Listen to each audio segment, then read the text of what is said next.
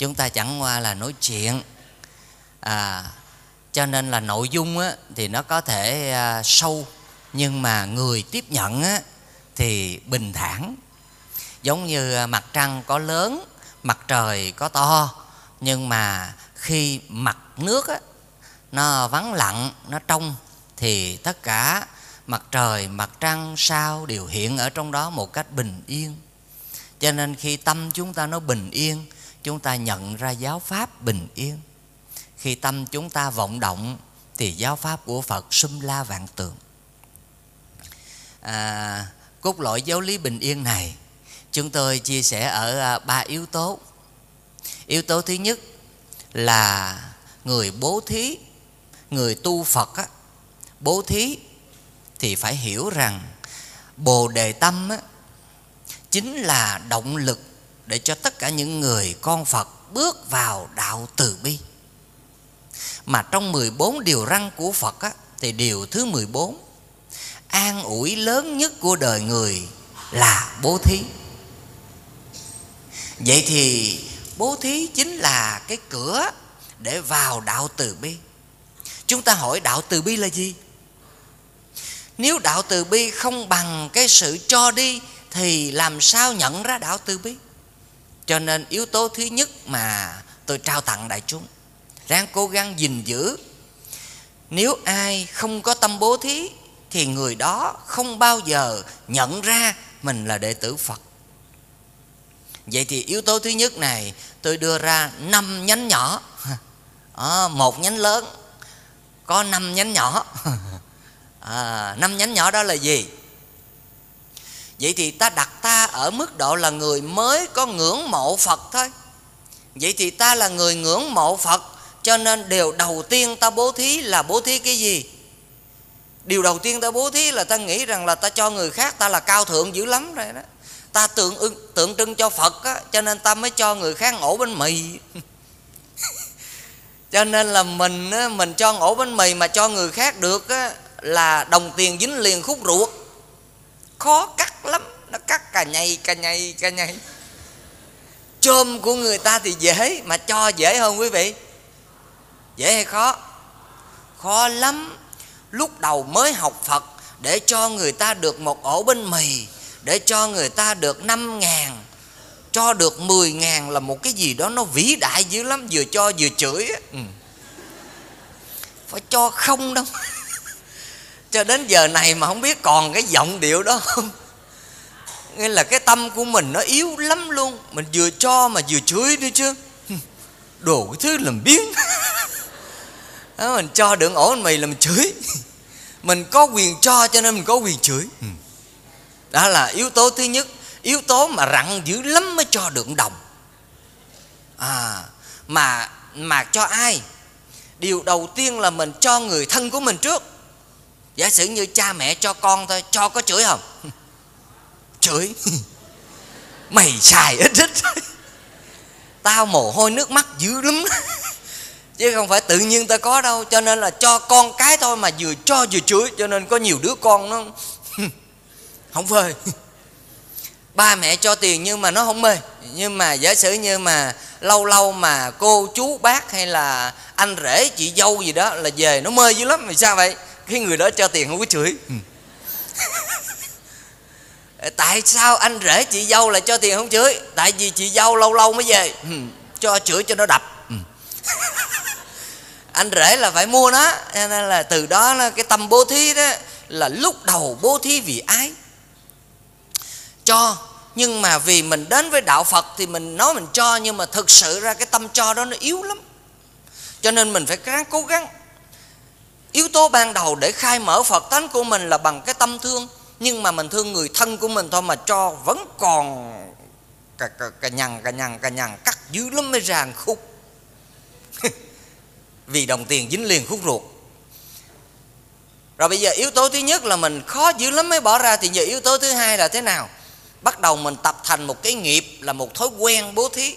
Mình cho riết nó quen và bắt đầu mình tập tầng dần là nghe kinh nghe pháp và học nhân quả thì lúc này mới hiểu rằng là ta cho nhưng mà có mất không quý vị? Không mất. Cái yếu tố này quan trọng lắm nha. Quý vị mà không nắm được yếu tố này là xin thưa, là quý vị không bao giờ cho được. Xin đại chúng cùng nói với thầy, cho đi. Không mất. Vì nhân quả. Quá rõ ràng. Cho người ta là còn. Mình ăn là hết. Nhìn đói cứ cho. Dạ. quý vị thấy yếu tố thứ hai là yếu tố mà cái ông này ông cho riết, ông ốm nhách. Thấy không? Chứ còn ông ăn là ông cho nên là do yếu tố mà ngài nhập, thâm nhập vào giáo pháp của như lai được là ngài cho. Nhưng lúc này cho là có người nhận và cho không người nhận.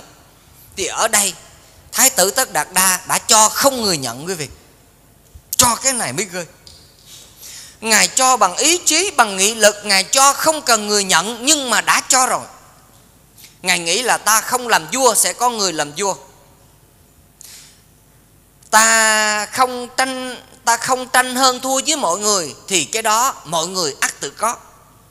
Giả sử như bây giờ, mình thấy một cái cái gì đó mình không có lấy, là mặc định mình đã cho rồi, mình không lấy, nghĩa là có người khác lấy, vậy thôi cái này hay lắm luôn á.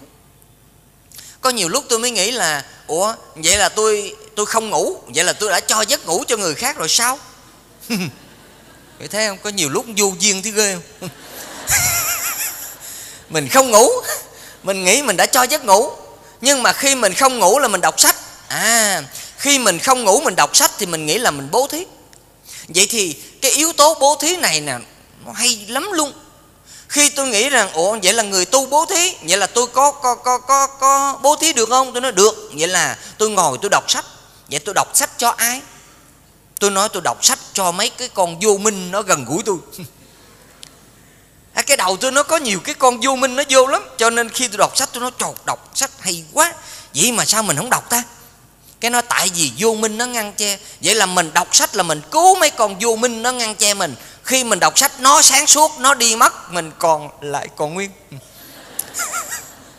À, ờ, quý vị cùng nói với thầy đọc sách bố thí cho mấy con vô minh. Nó không ở trong mình còn lại người sáng suốt.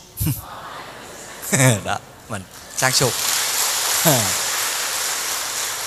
nên nhớ nghe có người người ta bố thí sách còn bây giờ mình bố thí đọc. À, có người là không biết bố thí đọc dẫn đến mình không có cái nhận thức rõ ràng. Đức phật ra đời để khai thị chúng sinh ngộ nhập phật tri kiến. Vậy thì giáo pháp của phật là đây ngọn lửa là đây nhưng mà mình không có nắm. Mình thì có tiền đi mua sách cúng dường mua sách tặng thì được mà đọc thì không. Ô ô nam mô lỗ vốn bồ tát nam mô thường lỗ vốn. Thấy không? Quý vị thấy là cho sách dễ nhưng mà đọc sách khó, đúng không? Ồ, cái này phải hiểu nha tôi chỉ cái pháp bố thí này là tuyệt vời dữ lắm. Ai không bố thí này là không nhập được đạo. Ừ. Pháp bố thí của người tu nhưng mà mình không biết bố thí là không nhập được đạo. Rồi bắt đầu cái thứ ba nữa là tôi bố thí cho sáu căn. Trời, hay lắm quý vị. Ờ cái mặt ngu ngu gì sao mà có nhiều cái hay? ai cũng nói vậy chứ không phải một người nói. Ta nói sao thấy cái mặt sưng ngu ngu mà sao nó có nhiều cái hay? Đó ta nên ngu ngu mà ta có nhiều cái hay chứ. Ừ. Vậy ta mới có mánh khóe ta đi chia sẻ. Chứ còn có nhiều cái mặt sáng láng lắm mình hỏi thấy đừng. À nhớ nha. Ừ. Vậy thì bắt đầu cái hay thứ ba, nghĩa là ta bố thí cho sáu căn. Khi ta đọc sách, mắt ta nó sáng khi ta ngồi thiền ta bố thí thì tự nhiên cái sức định nó lớn lắm và bắt đầu ta thấy sâu lắm. Vì có nhiều lúc mà quý vị tập ngồi thiền tự nhiên người ta ở ngoài ta bước vô quý vị có thể nói rằng là quý vị đoán được tướng số luôn. Hay cái tướng đi là biết nó có chuyện rồi ừ. thấy người ta đi là mình có thể đoán được là chuyện gì sẽ xảy ra. Ừ người ta thấy cái tướng đó là biết rồi. À cho nên quý vị ngồi thiền. Quý vị sẽ bố thí cho sáu căn của mình nó thanh tịnh. Mà trong tỳ ni nhược dụng có cái câu đánh răng thôi đó nha thấu khẩu liên tâm tịnh dẫn thủy bá hoa hương tam nghiệp hằng thanh tịnh đồng phật vãng tây phương. Rồi cái hầu tôi học cái câu này xong mà tôi, tôi ghiền tới giờ này luôn. Mỗi lần đánh răng là bảo đảm không bao giờ quên được câu này. Thấu khẩu liên tâm tịnh là đánh răng lòng trong sạch dẫn thủy bách hoa hương là ngậm nước trăm hoa thơm. Tam nghiệp hằng thanh tịnh là ba nghiệp thường thanh tịnh. Đồng phật vãng tây phương là cùng phật đến tây phương. Ờ dịch nó đơn giản vậy đó. Cùng phật đến tây phương. Vậy thì ba nghiệp mình thanh tịnh là mình đến được tây phương, mình cùng với phật đó. Vậy thì mình đánh răng mà lòng trong sạch, vậy là cái răng mình nó dơ lắm, đúng không? Vậy thì tôi bây giờ tôi đánh răng là tôi đang bố thí cho cái răng. Tôi bố thí cho cái miệng, tôi bố thí cho cái lời nói nó thơm tho. Vậy thì tôi bố thí không phải là tôi đã cần phải cho người khác cái gì, mà tôi bố thí là tôi bố thí cái nội ma bên trong.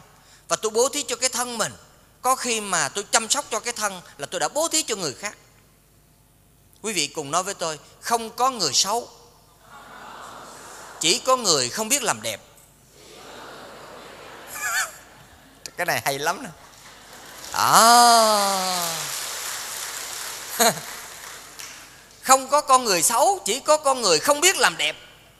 Mình bước ra đường mà mình để mình lè phè là mình tự làm ô uế cho xã hội. Cho nên người đệ tử phật phải ngon lành đàng hoàng. Bước ra là phải tươm tất, bước ra là phải thơm tho. Bước ra là đầu cổ phải gọn gàng, nếu không gọn, cạo cho rồi. à, nếu mà để nó bù xù thì cạo cho xong. Cái này là ta bố thí. Cho nên là tôi có nhiều lúc mà tôi nghĩ là à vậy là mình làm sao?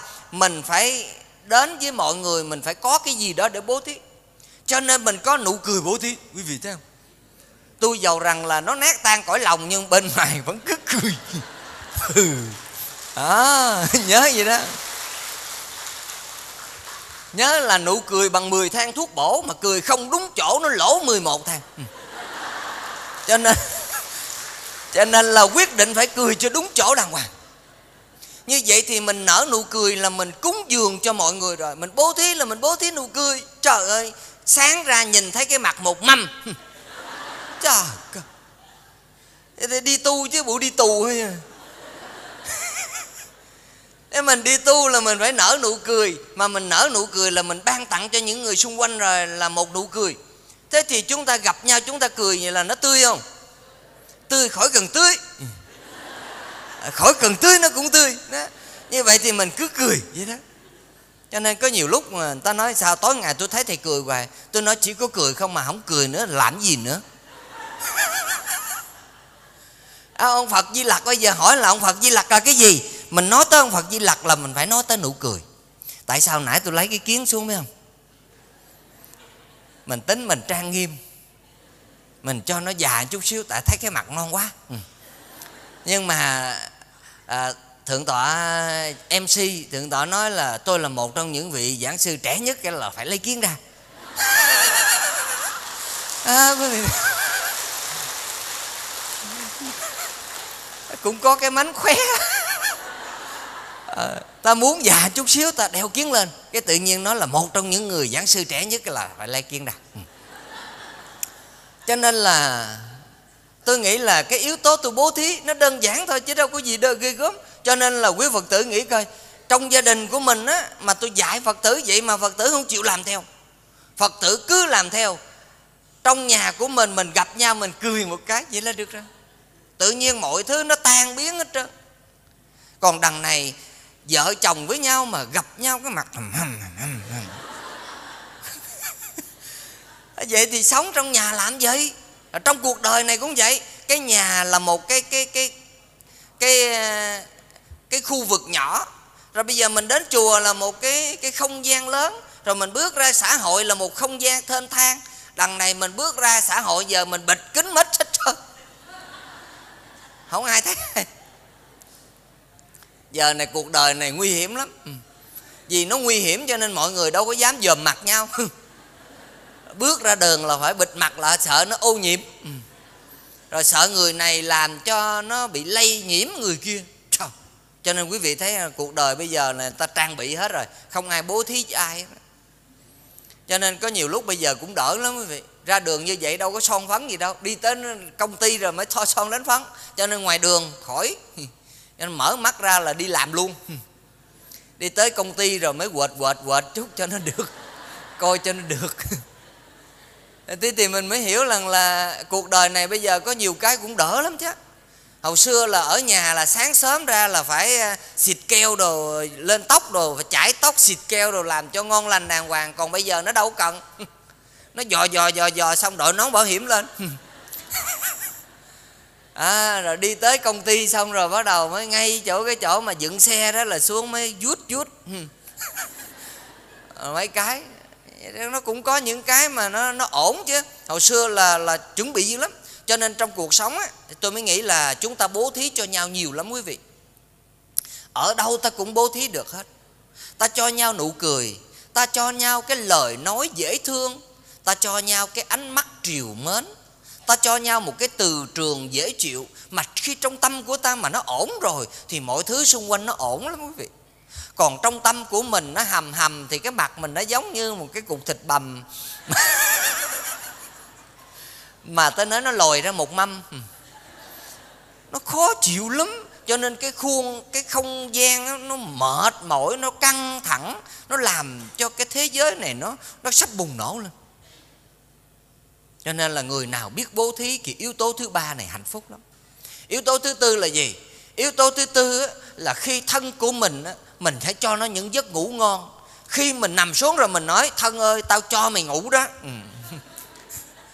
mình phải bố thí cho mình một giấc ngủ. Đằng này có người nó hành hạ cái thân của nó. Ngủ nó không cho ngủ. Ừ. nó cứ trằn trọc, nó ôm cái hận. Nó tao giận con nhỏ kia quá, tao không ngủ được.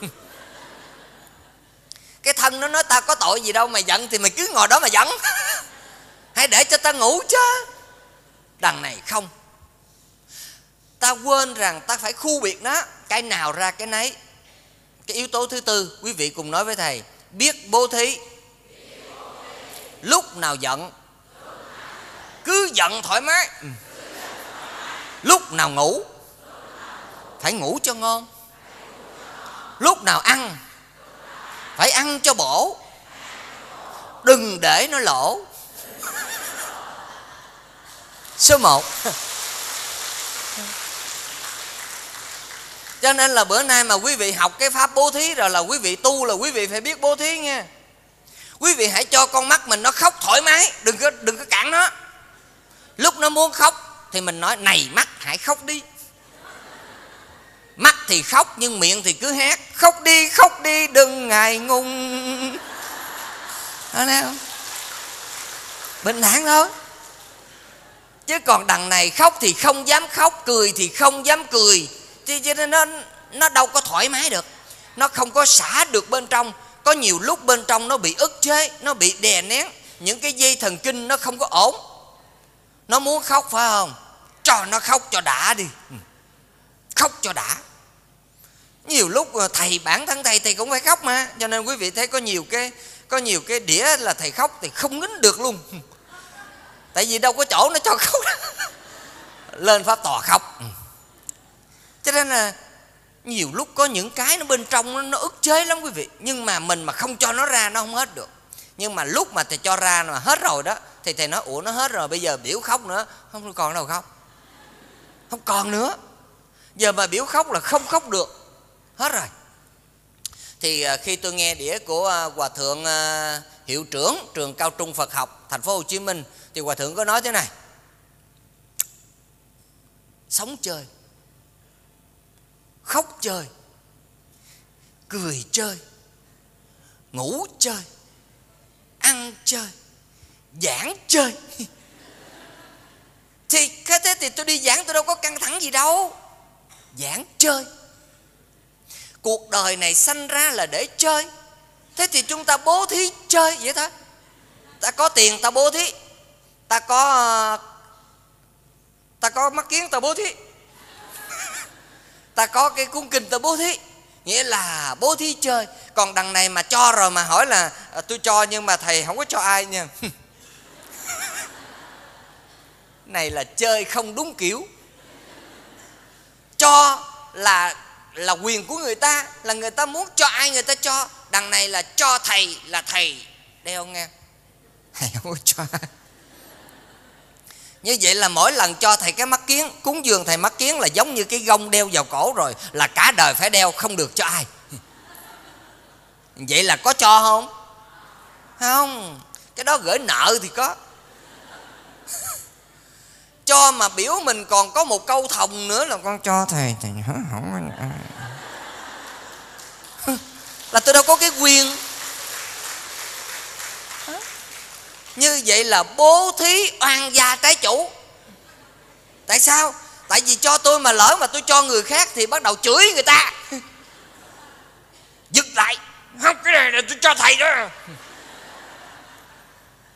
Như vậy là bố thí kêu rít bố thí oan gia trái chủ. Bản thân mình bố thí mà nó không có hết. Bố thí mà nó còn nó còn cái quan trái. Có người cúng dường một tượng phật. Sau khi có người khác cúng dường tượng phật đẹp hơn là bắt đầu lên chỉ mặt ông thầy. Thầy. Đồ, cái thứ có nới mới cái gì? Có mới nới cũ. Thấy không? Rồi. Tượng phật của tôi đâu rồi? Nói ủa cô tượng phật nào là của cô? Nói, hôm tôi cúng cho thầy á. Cái nói ủa cô nói cô cúng cho thầy mà sao là còn là của cô? Nó ờ, của, của tôi. Cúng cúng chứ của tôi. Vì thấy ghê chưa? Cho nên mà thầy không thờ nữa trả cho tôi đem về. Trời mai là bố thí cúng dường mà còn có cái tâm chằn tinh gấu ngựa thứ không?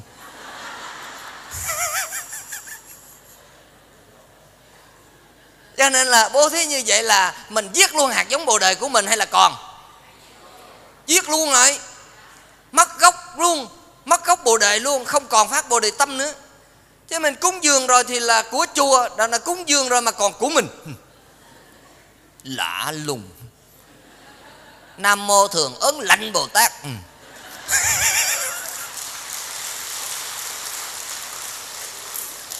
có những người có những người nó tu nó bố thí cúng dường kỳ cục lắm. Nó bố thí cúng dường mà lạnh da gà đó. Cho nên là ông thầy hay là uh, sư cô nào mà nhận cái của cúng dường đó tôi nói nó hành hạ không còn chịu nổi. Thấy vậy chưa phật tử có nhiều có nhiều hạng phật tử lắm. Phật tử thượng căn là cúng cả cái chùa này là xong cúng rồi là ra đi không hề nói tiếng nào. Còn cái phật tử trung căn là là cúng là còn chăm sóc quan tâm là hỗ trợ thêm để cho hạt giống của mình nó lớn hơn. Còn phật tử hạ căn là cúng rồi rình coi làm gì.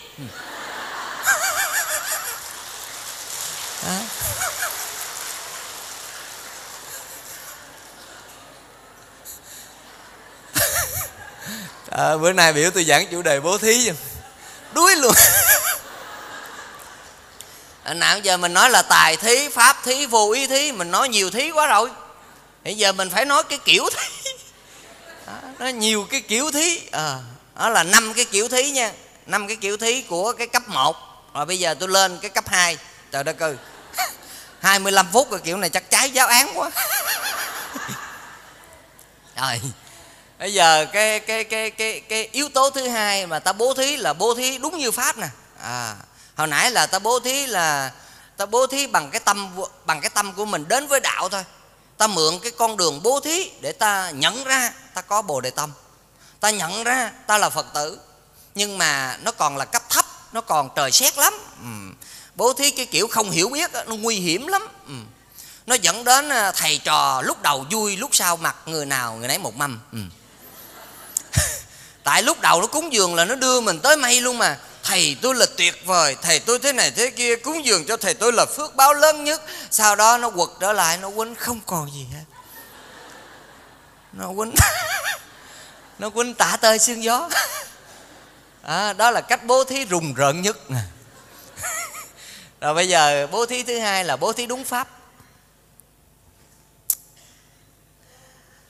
À, có năm cái có năm cái pháp tu gọi là ngũ thừa Phật giáo. Nhân thừa Phật giáo. Là khi con người ta tu đức, muốn tu được đức thì bắt nguồn từ phước. Phước nó mới sanh ra đức.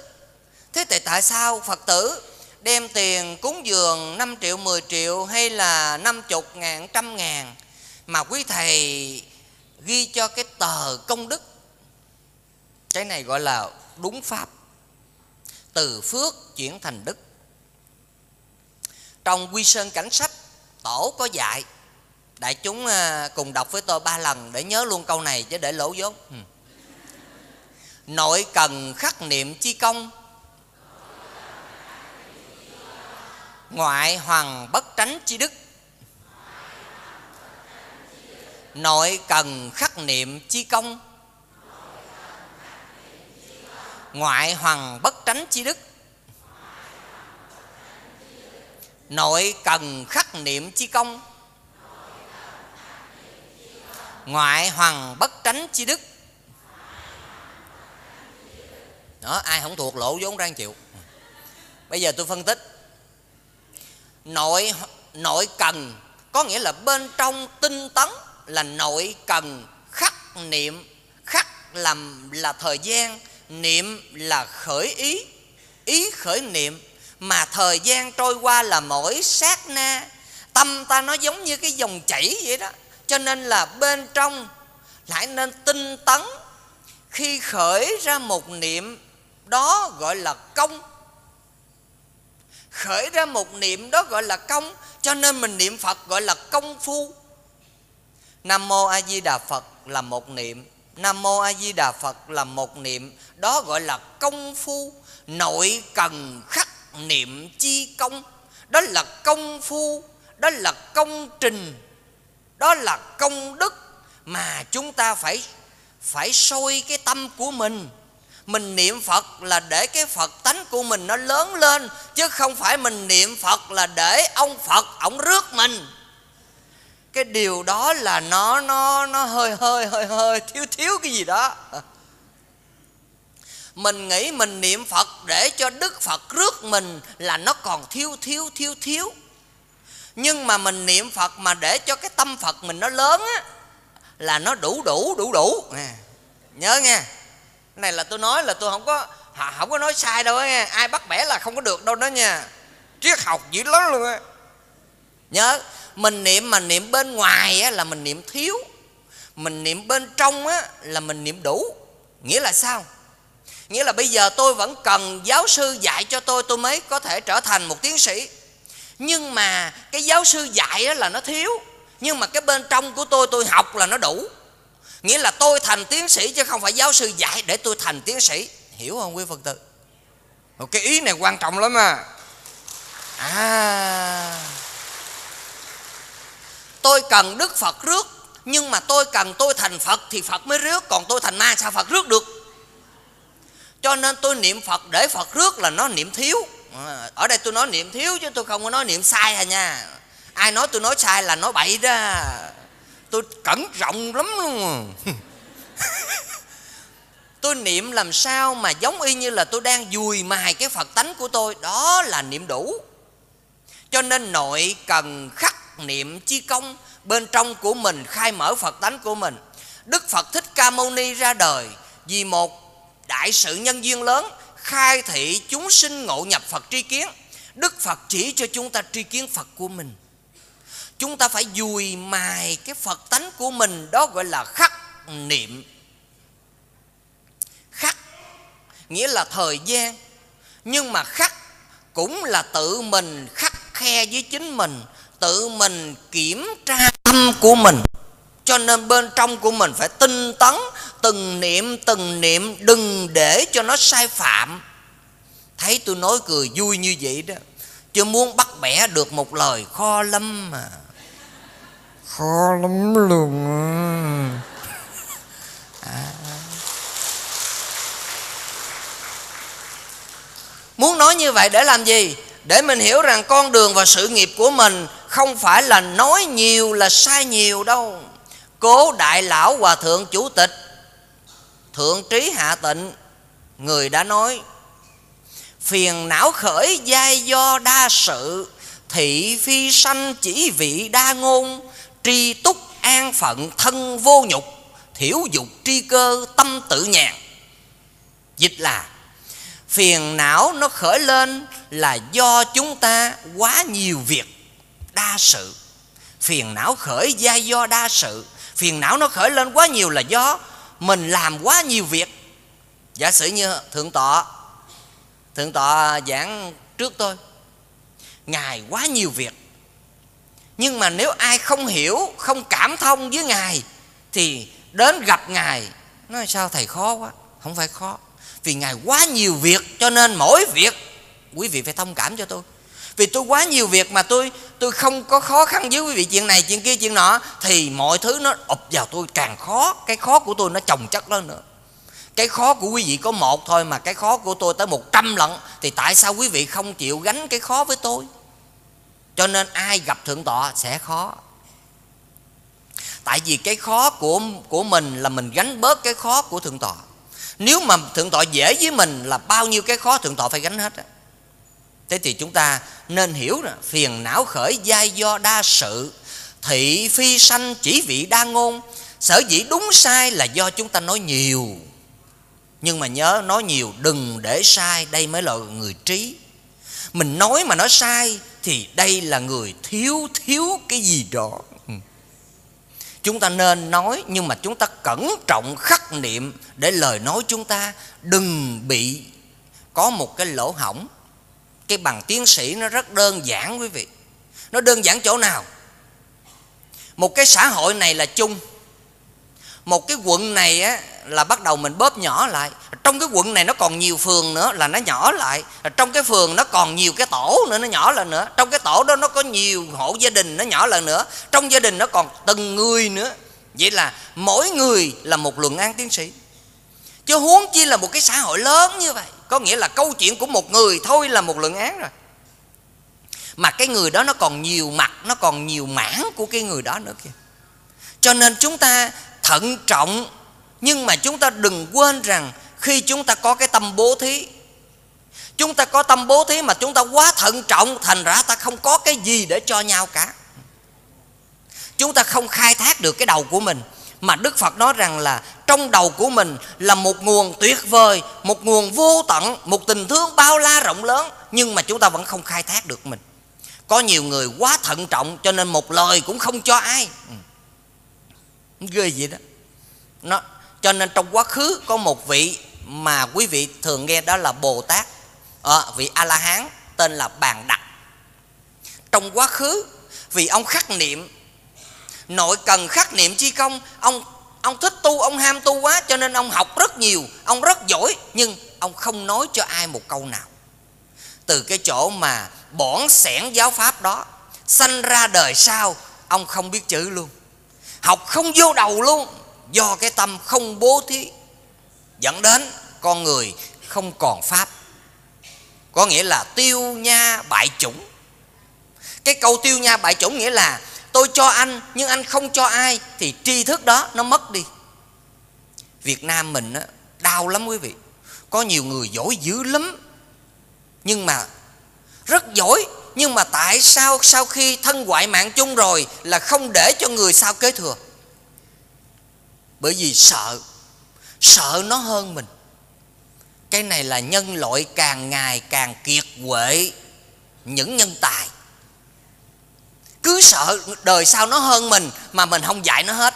Thành thử ra, ông sư phụ, ông có 10 món. Ông dạy có có 7 món. Hoặc là 8 món. Ông chừa lại hai, ba món.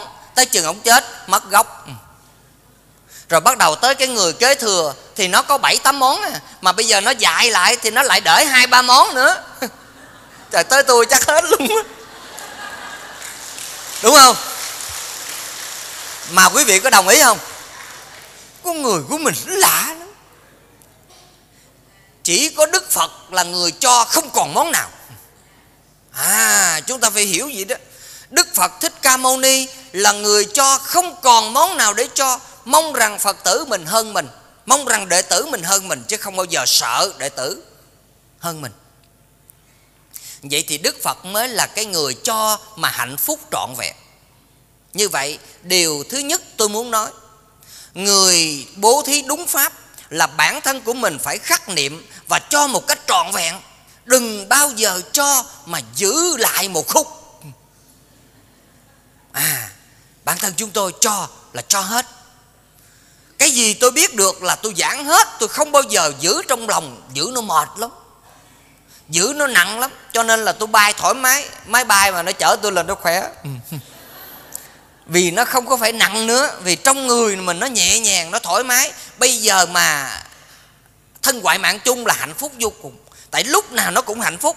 Nó mang theo giá trị hạnh phúc. Người ta khen mình cũng hạnh phúc. Người ta chơi mình cũng hạnh phúc. Từ cái thời mà tôi ở ấn quang tới bây giờ, thì tôi tôi còn mặc cái bộ y hậu này. Năm 2000 được cúng dường bộ y hậu này tại ấn quang cho đến giờ này, tôi mới nói là mai này cái bộ y hậu này nó lên thượng tọa chứ không phải tôi. Bởi vì nó có công đức. Còn tôi càng ngày á, tôi càng thấy nó tệ hơn. Cho nên tôi mới nghĩ là do tôi bố thí nhiều quá đi, cho nên là tôi cảm thấy mình tệ hơn, vậy là mình không còn gì nữa. Vậy là à vậy là cái không còn là ở nơi tôi. Nếu người ta cho rằng tôi là thượng tọa thì không phải. Cái bộ ý hậu này nó mới là thượng tọa. Còn tôi chỉ là hạ tọa. à. Tại vì càng ngày mình càng thấy là mình nó giống như cái cục thịt và nó sắp vỡ rồi. Vì nó tệ lắm ngày xưa nó khỏe mạnh nó nó đi rất là nhanh nó nó nhào lộn dễ ẹt. Còn giờ này không có dễ đâu quý vị. Bây giờ này nhào lộn là sợ nó gãi. Ừ. chân cẳng bắt đầu nó nó dường như là nó nó không có nghe theo ý mình nữa rồi à là bắt đầu tôi thấy vậy là mày già rồi phải không? Nhưng vẫn còn là giảng sư trẻ. Ừ. À. so với thầy quản lực thì tôi vẫn còn trẻ hơn thầy. Ừ. cho nên là tôi rất hạnh phúc. À đó là hàng sư huynh. Như vậy thì, trên tinh thần của những người học phật mà chúng ta bố thí đúng pháp, thì quý vị cảm thấy nhẹ lòng lắm. Mình cho đi là mình cho cả tâm huyết của một người tu. Chứ không phải người tu bố thí là bố thí cái kiểu của mình là bố thí chút xíu thôi. Là sợ người ta hơn mình. Trên thế gian mà ai sợ người khác hơn mình thì người đó không làm nên sự nghiệp lớn. À, cái này là tôi khẳng định vấn đề. Chỉ có đức phật thích ca mâu ni mới là người cho mà không sợ ai hơn mình thì ngài mới là phật của chúng ta. Còn nếu như mà mình mà cho mà cứ sợ người khác hơn mình thì xin thưa người đó không bao giờ lớn được. Mà muốn phát triển nữa phát triển cũng không được. Mà đời này á, mà hết rồi thì đời sau coi chừng tổn phước hơn nữa. Cho nên là tôi khuyên ha, tất cả mọi người phải phải làm sao mà mà mình biết cái gì là mình phải cho hết để cho tâm mình nó nhẹ nhàng. Tới chừng ngủ, bản thân tôi lên lên xe ngồi đó nha quý vị, mà còn ngái nữa đừng nói. Ừ. hạnh phúc lắm. Nó không còn cái lo âu, cái sợ sệt, cái cái cái cái sự mà trên thế gian này mình nghĩ là mình còn một cái gì đó cho mình. Mình sợ rằng mình không có để cho tôi không có trí thức để cho. Việc thứ hai đó là cho thứ nhất là cho nhẹ nhàng rồi nha. Bây giờ cho cái thứ hai. Nếu quý vị đọc một quyển kinh mà quý vị thấy hay á, thì cái này quý vị đã nhận được sự bố thí của phật bố thí của tổ và sự bố thí của những người viết cái người viết cuốn sách. Tôi nhận được sự bố thí đó cho nên cuốn sách tôi đọc tôi thấy nó hay nó tôi ghiền dữ lắm nhưng mà ngày xưa khi tôi học triết học á thì các vị triết gia có nói cái câu này. Tôi nói xong rồi quý vị ráng cố gắng để ý nha. Ai mà không thuộc á là lỗ ráng chịu. Ừ. các vị triết gia nói như thế này. Ai có sách mà đem cho mượn người đó ngu. À, tôi lặp lại lần thứ hai. Ai có sách hay mà đem cho mượn á, là người đó ngu. Rồi bắt đầu tôi nói cái câu thứ hai ai mà có cuốn sách hay mà trả lại, thằng đó ngu hơn. À. Ai có cuốn sách hay mà đem trả, người đó ngu hơn. Nghĩa là ai có cuốn sách hay mà đem cho mượn là người đó ngu. Cho nên người trí khó cho mượn sách lắm.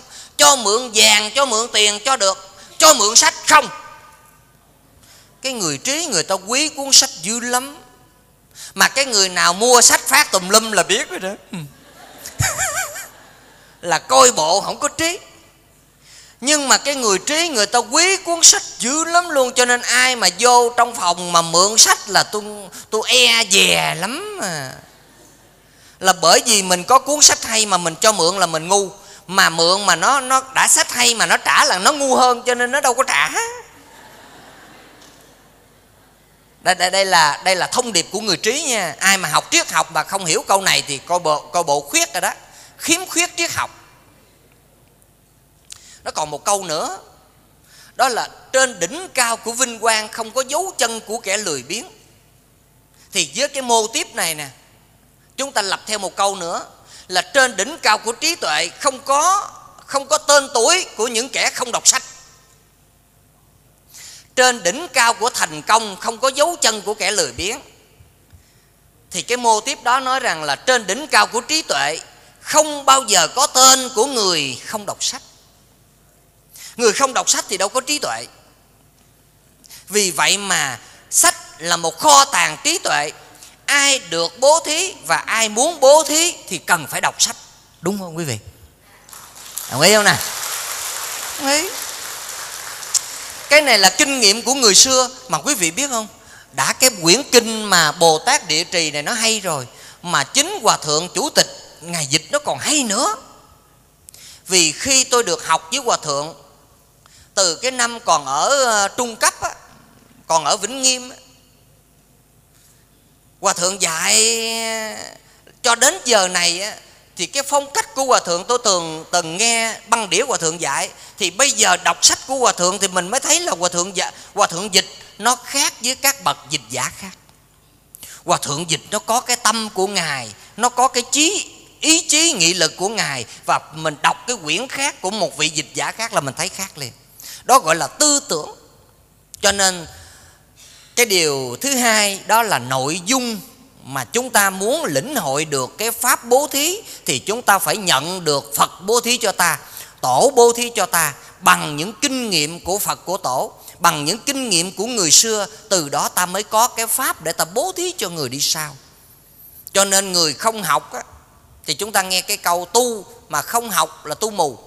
Mà bây giờ có nhiều người nó tu mù lắm mà người mù dẫn người đuôi hai đứa nó lọt giếng mà mà bây giờ nó thường lọt một đám lắm. Ừ. chứ không phải lọt một người. Có nhiều người chỉ có phát tâm niệm phật có phát tâm trì chú có phát tâm lại phật thôi mà cả đám theo á. Ừ. người đó không có học hành gì. Người đó không từng đọc được một chục quyển sách không từng đọc.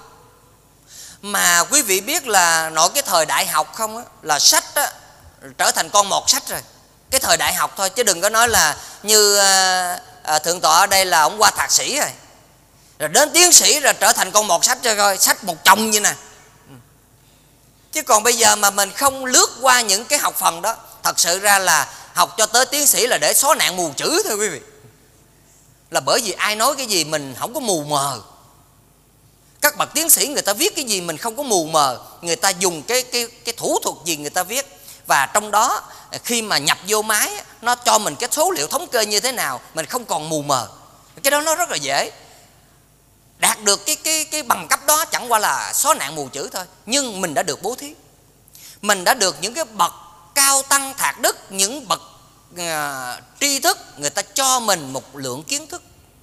Kiến thức đó mình tự tìm không có ra. Phải đi học phải làm luận văn phải làm luận án thì người ta mới cho mình. Rồi bị những vị giáo sư chửi dữ lắm luôn. Hầu đó ờ, khi làm luận án với lại thầy à, à, Thượng tọa à, Phước Tiến Thượng tọa ông nói tôi làm ông, ông, ông xóa tùm lum rồi ông, ông nói cái này làm sai rồi bắt viết lại. Con cái này mà ông bắt tôi viết cả chục lần tôi ngán quá. Con cũng vậy. chứ đâu phải mình này đó. Ai cũng vậy hết, tất cả những người làm luận án đều giống nhau. Chứ không phải là mình nói là mình học tới tới cái mức đó rồi là mình làm là được đâu. Dạ không, làm nhiều bị gạch, làm nhiều bị xóa nói sai sai ý, sai này, sai kia, nhưng chính họ đang bố thí cho mình. Cái người chỉ cái sai cho mình có nghĩa là người đang bố thí đúng chánh pháp. Cho nên thầy tổ mình mới dám chỉ cái sai của mình cha mẹ mình rầy la cái sai của mình bạn thân mình chỉ cho cái sai của mình, đó là họ đang bố thí bằng thật tâm của họ. Hiểu không quý phật tử?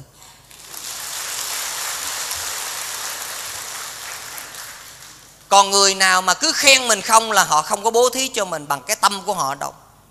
Mình lợi gần ông thầy, mà ông thầy cũng khen mình không, mà mình đến chùa là ông thầy cũng toàn khen mình không à. Là coi chừng nguy hiểm á cái đó phải dùng cái câu là thương cho roi cho giọt mà ghét cho ngọt cho bùi. Mình đến chùa 10 năm mà không học được gì hết á rồi cái đó là ổng ghét chứ ông không có thương đâu.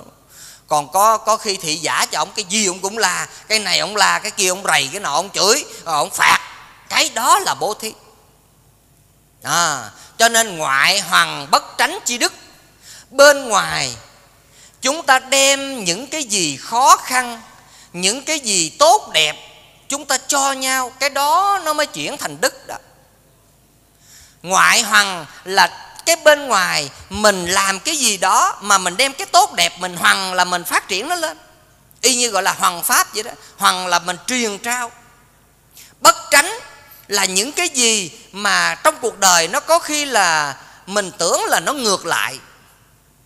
Nó không có phải là hơn thua đố kỵ ganh tị hiềm khích nó không có phải là cãi vã. Nhưng mà có khi nó không có phải là những thứ thuận theo mình đâu. Cái đó gọi là đức. Bên ngoài mà cho nhau những cái gì mà mình thấy cái kinh nghiệm xương máu những cái gì mà không thể nói bằng văn viết được thì phải nói. Cho nên có những cái mà viết ở đây đó là 70% nhưng mà quý vị đi học á, thì quý vị học được 30% nữa. Quý vị mới học được chứ còn cái kinh mà bồ tát trì địa này mình đọc không á, mà mình nghiên cứu, mình suy ngẫm, mình nhập thiền định vô đó, thì mình cũng chỉ lãnh hội được 70% mà nếu mình được nghe các bậc tôn túc hòa thượng giảng nữa, là mình ngót luôn. Trăm phần trăm. Một trăm em ơi chiều nay một trăm phần trăm.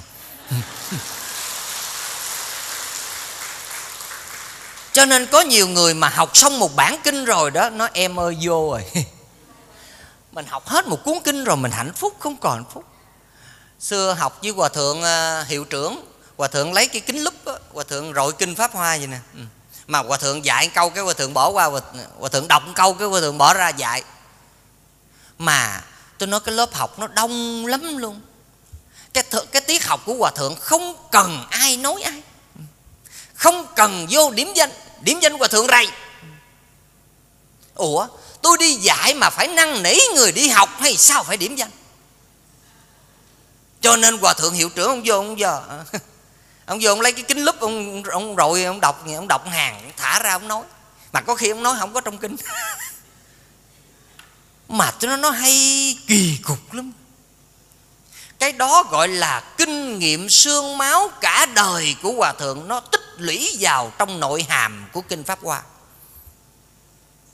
chứ còn mình đi nghe giảng mà mình còn, mình tưởng là, ủa, đọc kinh vậy pháp qua diễn giảng quá trời luôn, cần chi nghe giảng nữa.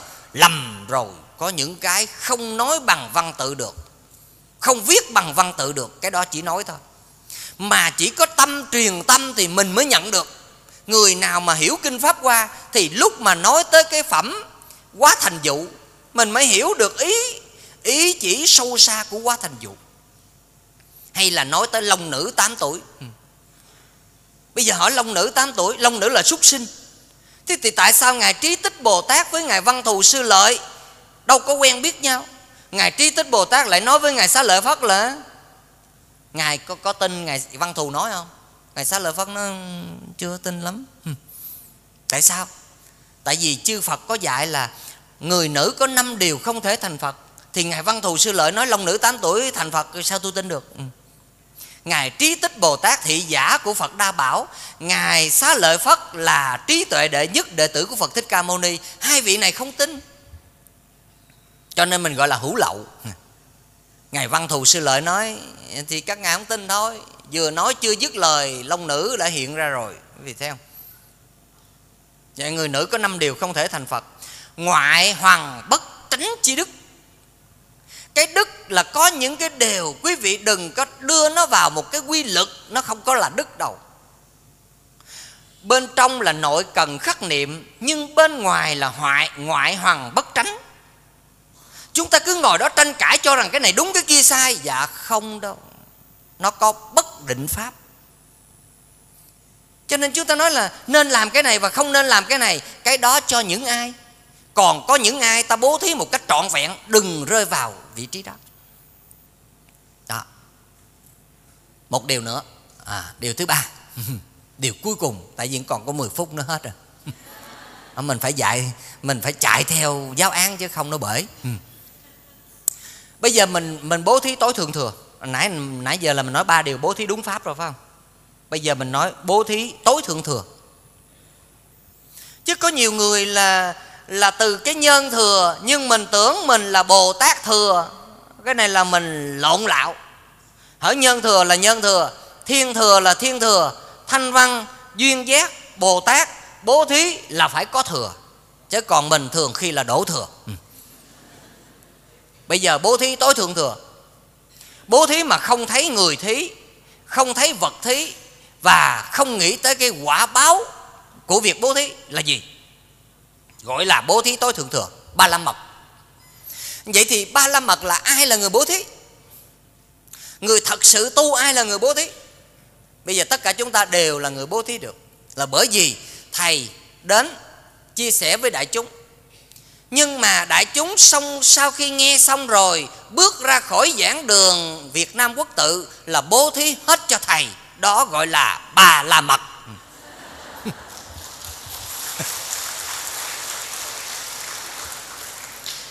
Bởi vì đâu còn nhớ gì đâu. Nghe chơi. Thấy không? Với giờ biểu ai trùng tuyên lại những điều tôi nói làm được không? Nhưng mà ngày xưa là ngài an nan khi đức phật bố thí cho ngài an nan thì ngài an nan nhớ hết luôn. Vì thế không? Một thời pháp của đức phật, ngài an nan nhớ hết, thì lúc này chúng ta mới nhớ là kinh pháp hoa trong kinh pháp hoa thì phần đầu, đức phật lại nói là ta với ngài a nan đồng phát tâm tu một lượt.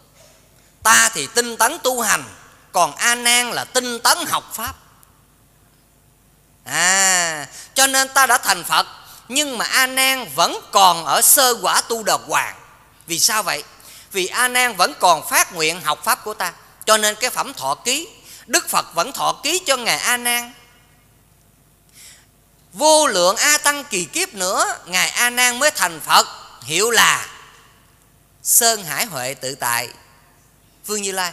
Nhưng mà bây giờ ngài a nan thành phật rồi đó, thì khi thọ ký cho ngài la hầu la, thì ngài la hầu la vẫn làm trưởng tử cho ngài a nan, quý vị thấy chưa? Ngài la hầu la làm trưởng tử cho đức phật bao nhiêu đời rồi?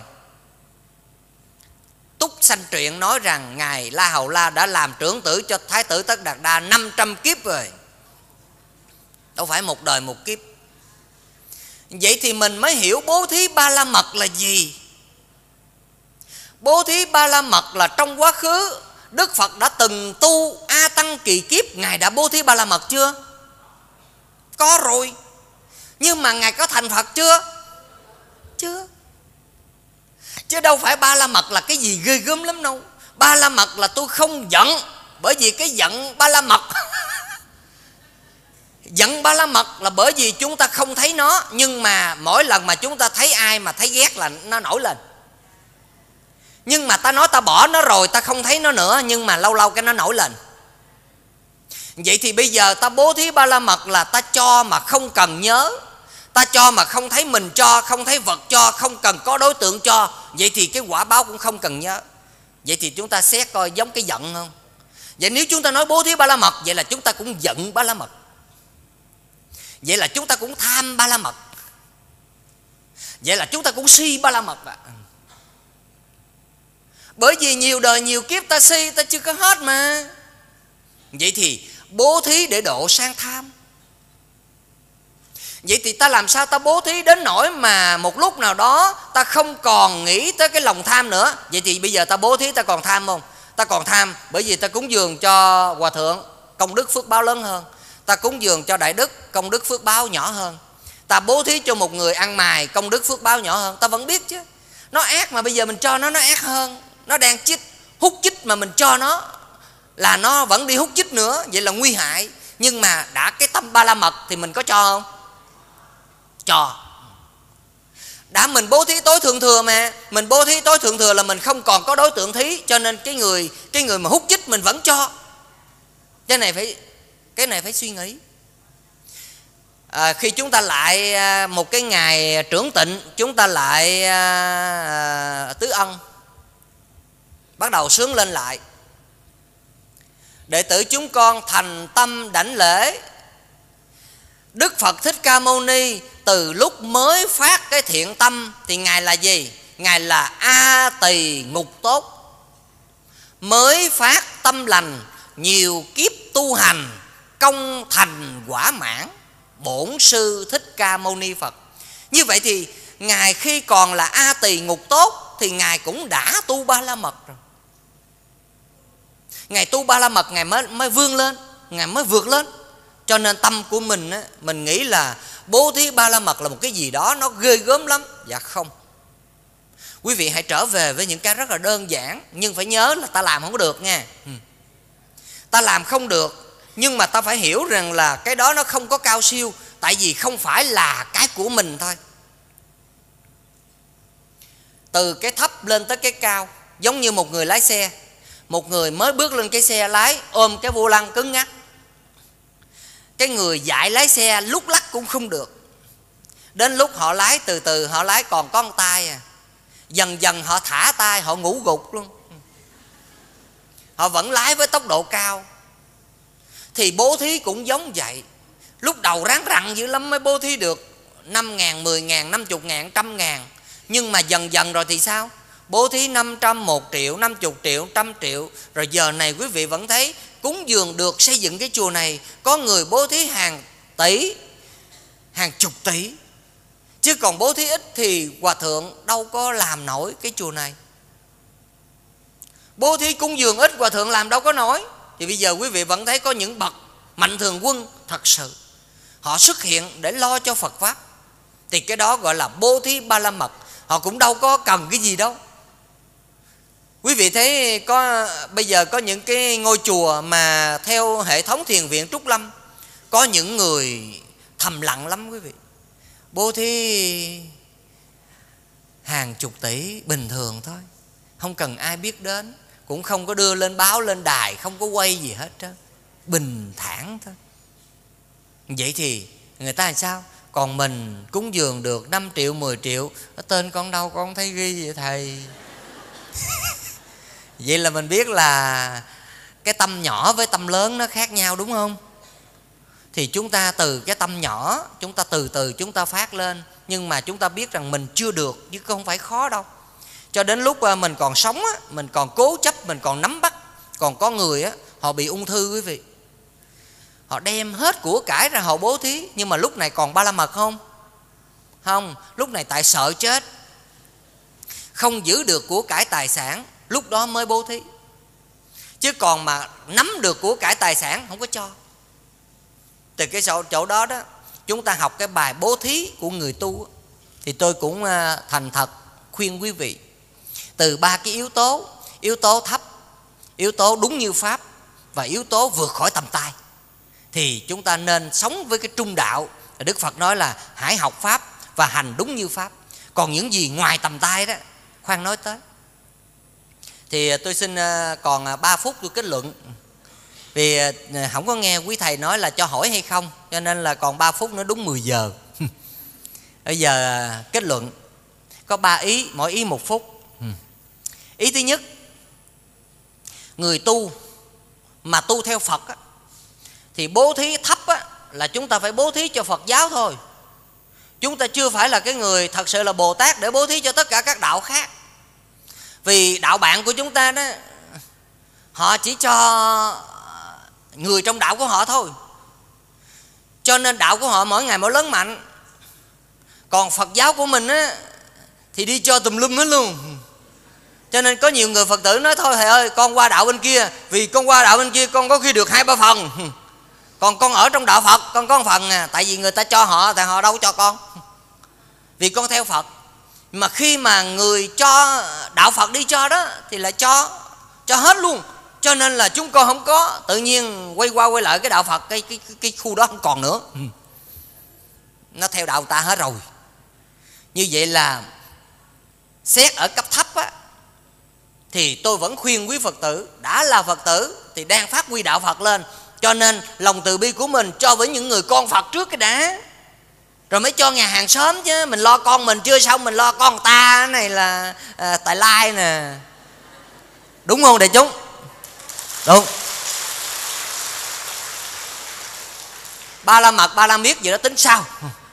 Còn phần của mình là lo cho con cháu của mình trước lo cho các cái đạo tràng cho người ta tu cho những người ta ta, ta, ta về chùa ta tu hành à, à mua cho cái áo tràng sắm à, cất cho người ta cái khuôn viên để ta tu tập. Đó, làm sao cho ta có môi trường ta tu? Đó là bố thí đúng pháp thứ nhất. À, cái à, cái luận thứ hai là tất cả chúng ta nên à, đọc kinh nhiều để chúng ta có trí tuệ để tu đừng có mê tín. Đừng có nghe người này nói người kia nói người nọ nói mà tâm của mình dao động thành thử ra chính mình còn không biết mình tu cái gì thì mình mình giúp đỡ cho ai? Mình không có cho ai được cái gì. Bản thân của mình phải biết là mình tu cái gì và thực sự mình là người tu. Để mình nói với chính mình rằng, tao không hổ thẹn cuộc đời tu của mình. Mình chỉ chẳng vô mặt nó, tao không hổ thẹn. Chứ còn mình tu mà mình sợ chết, muốn chết luôn á.